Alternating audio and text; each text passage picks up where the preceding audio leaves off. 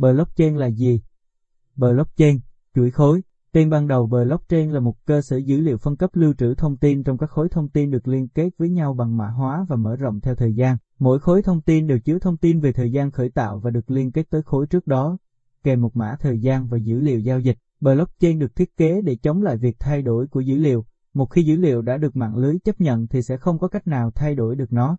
Blockchain được đảm bảo nhờ cách thiết kế sử dụng hệ thống tính toán phân cấp với khả năng chịu lỗi Byzantine cao. Vì vậy sự đồng thuận phân cấp có thể đạt được nhờ blockchain. Vì vậy blockchain phù hợp để ghi lại những sự kiện, hồ sơ y tế, xử lý giao dịch, công chứng, danh tính và chứng minh nguồn gốc. Việc này có tiềm năng giúp xóa bỏ các hậu quả lớn khi dữ liệu bị thay đổi trong bối cảnh thương mại toàn cầu. Blockchain đầu tiên được phát minh và thiết kế bởi Satoshi Nakamoto vào năm 2008 và được hiện thực hóa vào năm sau đó như là một phần cốt lõi của Bitcoin. Khi công nghệ blockchain đóng vai trò như là một cuốn sổ cái cho tất cả các giao dịch qua việc sử dụng mạng lưới ngang hàng và một hệ thống dữ liệu phân cấp.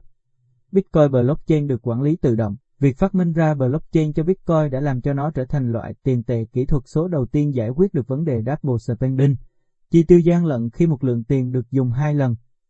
Công nghệ này của Bitcoin đã trở thành nguồn cảm hứng cho một loạt các ứng dụng khác.